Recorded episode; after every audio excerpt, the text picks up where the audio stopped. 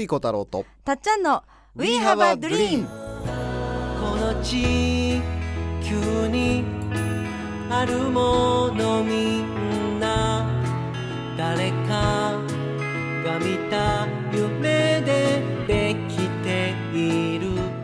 作家の翡翠小太郎です。たっちゃんこと田島かすみです。We have a dream は言葉の力であなたの夢を応援していく番組です人生を変える瞬間になればとっても嬉しいです。嬉しいです。今週もお送りします。夢が形になったら水さん今日の名言は何ですか？今日の名言はですね日本の夜明けは近いぜよ。それはそんなモノマネっぽく言う言って大丈夫なはい。今日はですね了解得てますか？なんとですね、はい。あの坂本龍馬のですねお墓の前のですね京都の街を一望できるところからですねもう今背後に龍馬さんのお墓があるんですがそこにですねあのちょうど来ていまして、はい。そこからお届けしています。はい。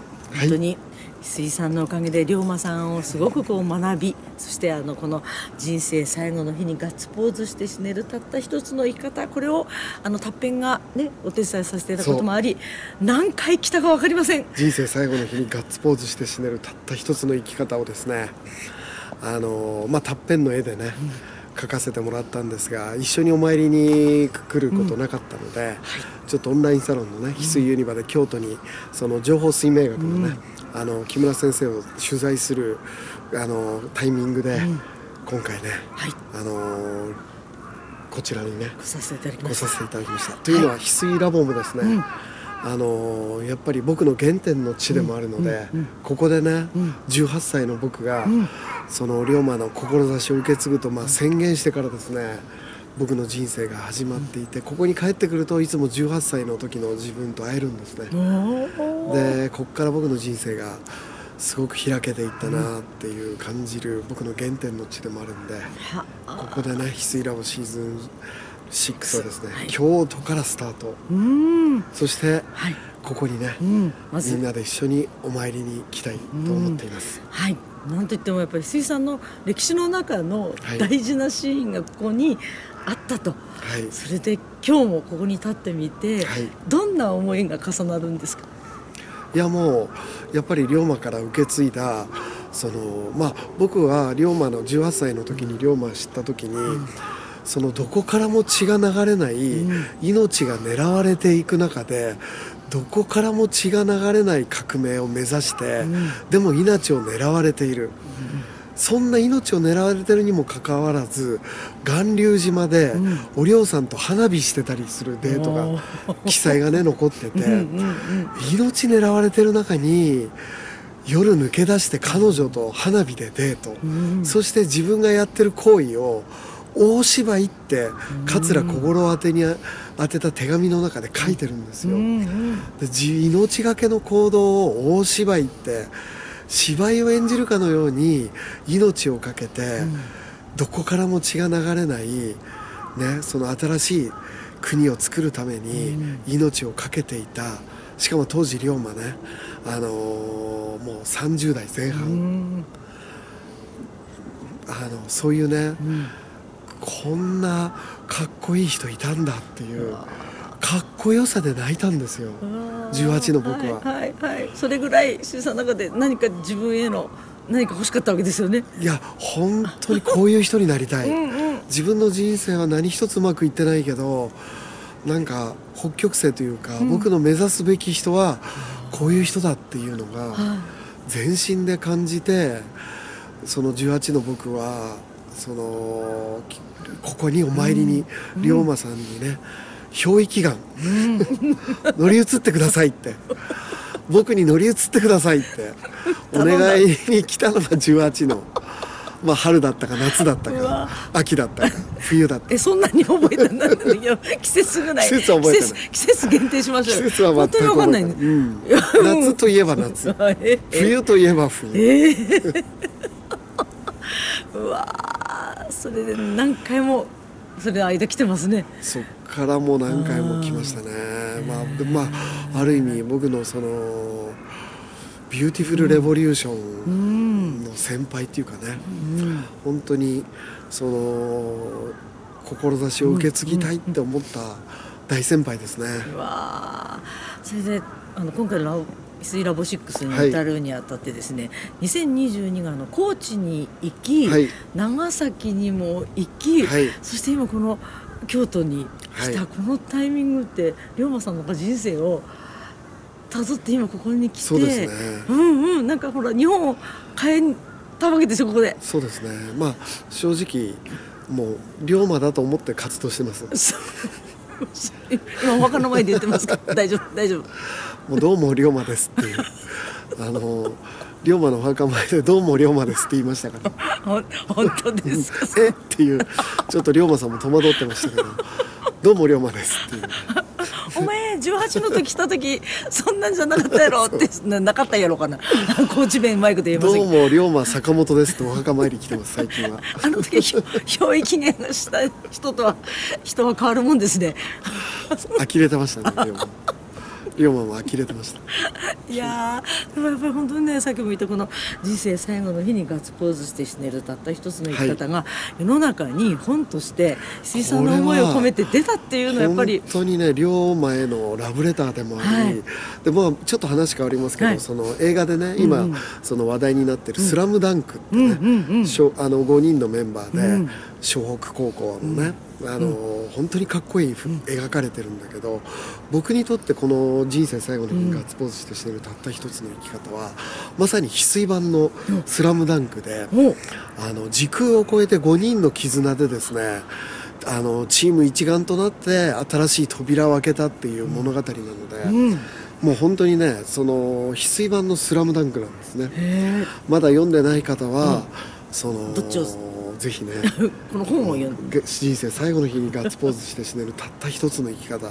でそれはぼ18歳の僕が龍馬に感動した時の物語を、その感動したりもう美しさにしびれたものを、うん。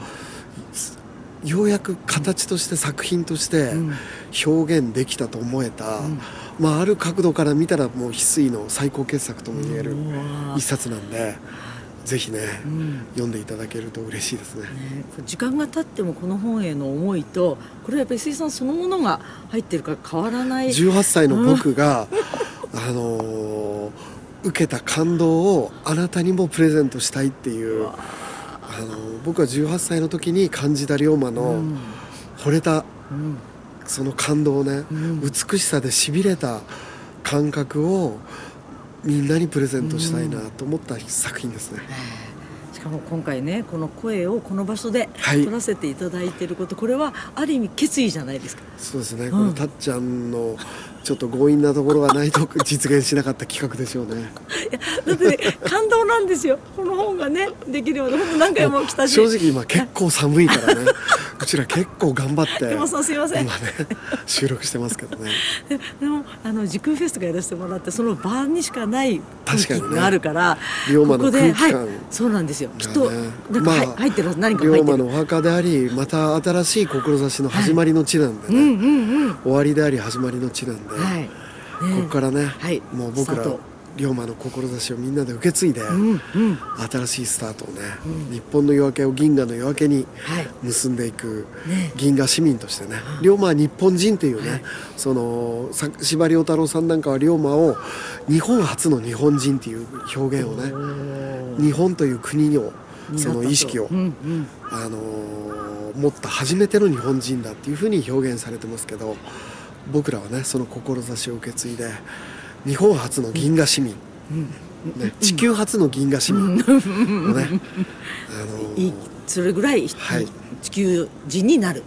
はい、そういうこと銀河っていう銀河。のわ銀河の視野に入れてね、はい。日本の夜明けを銀河の夜明けに結んでいきたいなと思ってまうんす、、龍馬さんが日本を変えたように、はいこの国を変えて世界を変えたように、はい私たちもそういうねあの決意としてきましたぜひご一緒できたらと思います、、はいや本当に石井さんの寒い中ありがとうございますそれで坂本龍馬でした18歳の時の俺に最後に一言どうぞいや本当にあの18歳の自分に言いたいのはもうやれる限り死に物狂いで頑張ってって言いたいですね。その後に受け取れるものってすっごいあるんで、やれること全部やって死に物狂いで頑張ってって。それはもう自分のためを超えるから、あのーこのねぎ星のためになるから死に物狂いでやる価値があるよって伝えたいですね。素晴らしい、はい。その言葉を切り取らせていただきます。ありがとうございました。みんな待ってます。ご一緒しましょう。ありがとうございます。甘酒とか飲みたいですね。そうそれぐらい。ありがとうございます。龍馬先生ありがとうございます。ありがとうございます。中岡慎太郎先輩もありがとうございます。あ。りがとうございます。ことから We have a dream この番組はあなたの一歩を応援しますあなたは一人じゃない。あなたがあなたらしく笑顔で進めることを願っています。みんなの夢が叶って地球が夢に満ちた惑星ドリームプラネットになるために翡翠小太郎と。たっちゃんこと辰島かすみでした。また来週。またね。バイバイ。